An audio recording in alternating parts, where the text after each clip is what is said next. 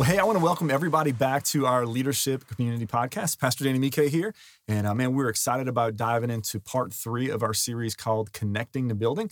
And uh, Misty McCarthy is with us, Hello. as well as Pastor Dave DeGarmo. Hey guys, great to be back. And uh, man, so if you remember last week, we, we were Pastor Tony was with us. We talked about the importance of praying for the people um, that that we're leading, that God's given us the privilege that we are building. So today, what we're going to do, we're going to talk about a really important part um, about even being more intentional in our relationships, which once again really helps us continue to build lives. Which once again, that's the Great Commission: go and make disciples. It's our God-given purpose. So the idea that we're going to talk about today is what we call the meeting between the meeting. And Pastor Dave's with us today because years ago, I don't know how many years ago, but he really introduced this this language to me, um, specifically related to really making disciples. Yeah, and uh, this is one of the to me the most important concepts when we talk about discipleship and really building somebody's life is what's happening between the meetings, and and the idea comes from a. Uh, from the passage in John, uh, John chapter three, this is describing Jesus' relationship to the disciples, and this is what he said. And I think this was one of the scriptures we looked at last week. It says this: Jesus and his disciples went out into the Judean countryside where he spent time with them and he baptized them. And a- another translation of this verse actually says where he might could give himself to them. Oh, I love and uh, that. and and I love that principle from Scripture. The fact that Jesus, I the idea that he had in the relationships he was building was that he was going to give himself. Uh, to them and spend time with them to get to know them better and for them to be able to get hi- to know him better. I remember um, many years ago when I was just beginning in ministry and and uh, really getting my heart and brain around this idea of discipleship. Uh, one of the guys who I was walking with always talked about making a friend every week, Mhm. and the idea was, you know, you, when you're making a friend, you, it's you just genuinely want to get to know them, so you want to spend time with Yeah, them, let them get to know you, and you get to know them, Yeah. and that's something that's really just stuck with me. Yeah, which once again comes out of that scripture verse. Jesus spent time with them. And Exactly. so, is small group important? Is your dream team huddle is important? Is a staff meeting at work important? Of course it is. It's very, very important. Absolutely. But it's those, hey, let's spend time together in between Right. where I think you really just start doing life on life, that real discipleship Absolutely. really begins to happen. And if I could just say this as we're getting into the content, you know, uh, one of the uh, ways I look at and think about the small, the official meetings, if you will, small groups and dream team meetings and things like that, is those are just those are just kind of the context that Yeah. provide the context for you to it be introduced, and then the relationships really don't form in those meetings; they form outside those Yeah. Yeah, meetings. so it's just kind of the launching pad for Right. that. That, you know? that's That's it. Yeah. Hey, hey, you call somebody, hey, you're driving to work, whatever, driving home.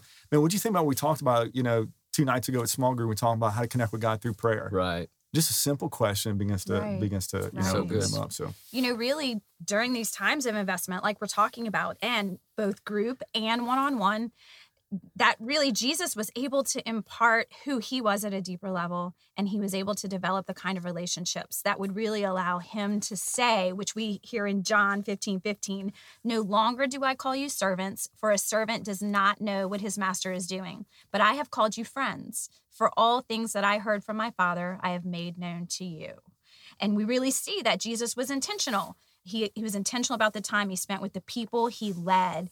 And we want to move from connecting to building and certain key relationships because ultimately we're after the discipleship process. Yeah. We know that discipleship happens best in the context of relationships. The reason we do small groups is that we create those opportunities, just what we talked about, those that launching pad. We do huddles for Dream Team. It's that launching pad for relationship. And we also understand that discipleship just doesn't happen completely in those moments. We've got to have those one on one opportunities, coffee, hanging out with families, just those opportunities for real life discipleship. So Yeah. good. I, I'll give you guys a, a great example. Um, you know, here at Church of the King, we have man, we have staff meetings, we have staff chapels. Where I mean, there's incredible opportunities to really to to be built, to be developed. Um, but once again, I think it goes back to the meeting between the meeting, right? It's not an official thing, but there's there's those Right. moments. And so, uh, for some of you guys, especially if you you've been at the Little Creek campus before, I I typically and I've been doing this for the past 13 years, been on staff for just a little over that. Um, sitting next to Pastor Steve, and I'll be honest, I didn't know exactly why I was doing that at, at first.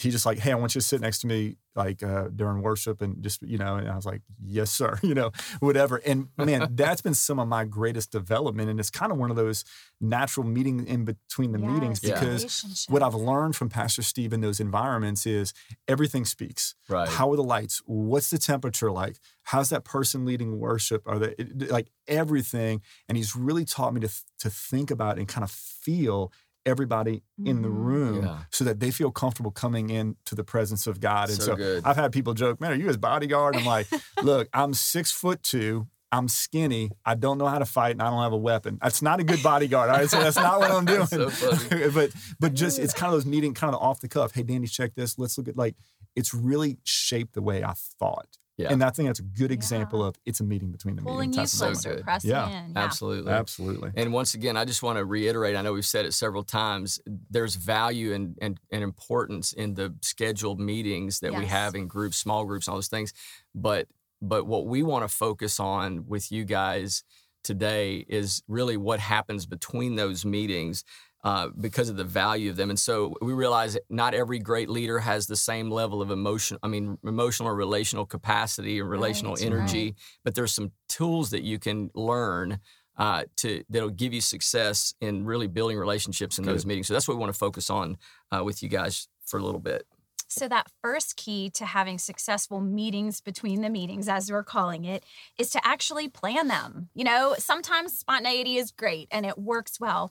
But for me, as an example, I have five kids, be, you know, a full time job, and life is moves pretty quickly. Yeah, Yeah. totally. So if I'm not intentional about those meetings between the meetings, I, the connection just doesn't even happen. Yeah. And you know, some examples. I I actually schedule it. I calendar it. I put in, all right, lunch with this person. I plan ahead because otherwise your day's gone and you don't even realize it. Yeah. You know, I even will give myself text reminders and notes to pop up and post its. Make sure to connect with so and so. Follow up on this. Do It's that. Yeah. I just need those reminders. It's not that I don't have the heart to think about them or the relationship. It's just that the days There's a are lot going so on. busy. There's a lot going on. And yeah. that really is so important to me, important, important enough to put it on my calendar. So That's good. you know? So good. And and I and I think I want to just mention that this next tool because in addition to and this is not a either or it's a both and Yeah. we do want to plan and be intentional and make sure that we're scheduling time to spend with people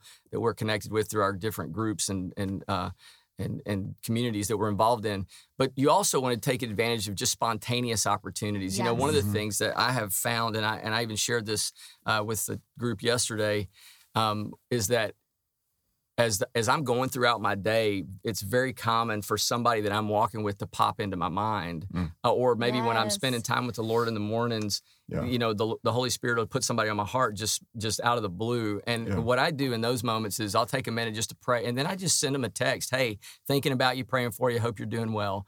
Or uh, maybe if I have time, I'll give them a phone call, or maybe if I'm on social media, I'm- I'll just DM them on social media. Mhm. Yeah. But the point is, is that those little spontaneous connections mean the world to people, and they tell me all the time. People tell me all the time how much it means to them to get a little, you know, reminder that I'm thinking about them, or right, and I'm, you know, they're encouraged by that. Yeah. But I also know in my own life, whenever I get a text from Pastor Danny or one of the lead team or Pastor Steve or somebody that I'm walking with, even even you know people in other places that I've been, who'll just say, "Hey, I was thinking about you today. Hope you're doing well."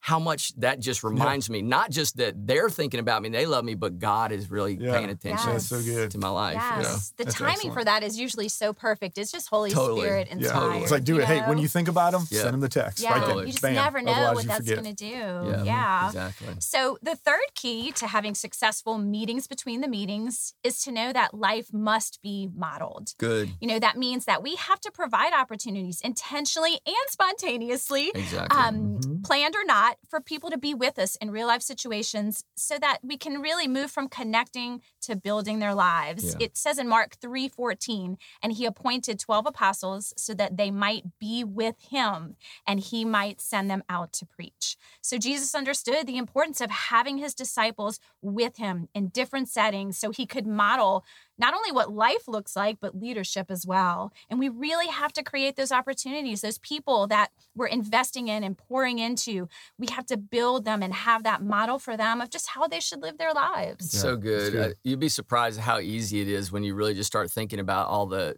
kinds of things that you're already involved in. Yeah. To be able to connect with people, you know, hobbies, just running errands. I remember a friend of mine used to call me when I was really first, you know, new in the Lord and being discipled by this guy. He would call me and go, "Hey, I got to go pick up my dry cleaning. You want to go with me?" Well, I just ride to the dry cleaners, you Yeah. know, and then we might go get a cup of coffee on the way back, and then I'd sit and watch him play with his kids, you know, and when you know, be around his Yeah. family and stuff because I was a single Mhm. guy and and uh, and it was it was it was huge. Those moments were huge. But if you take advantage of just the natural things that happen in your life, like hobbies and running errands, sporting events, you know that's big here. Saints game, or Yeah. maybe inviting people over to watch the Saints game or the LSU games, just stuff Yeah. that you're going to do anyway, and in, and involve them, and it makes a huge difference. I remember. Um, uh, when I first was in ministry, there was a guy that was had really took me under his wing as a pastor and began to just walk with me in pastoral ministry beyond personal discipleship. And he was a golfer.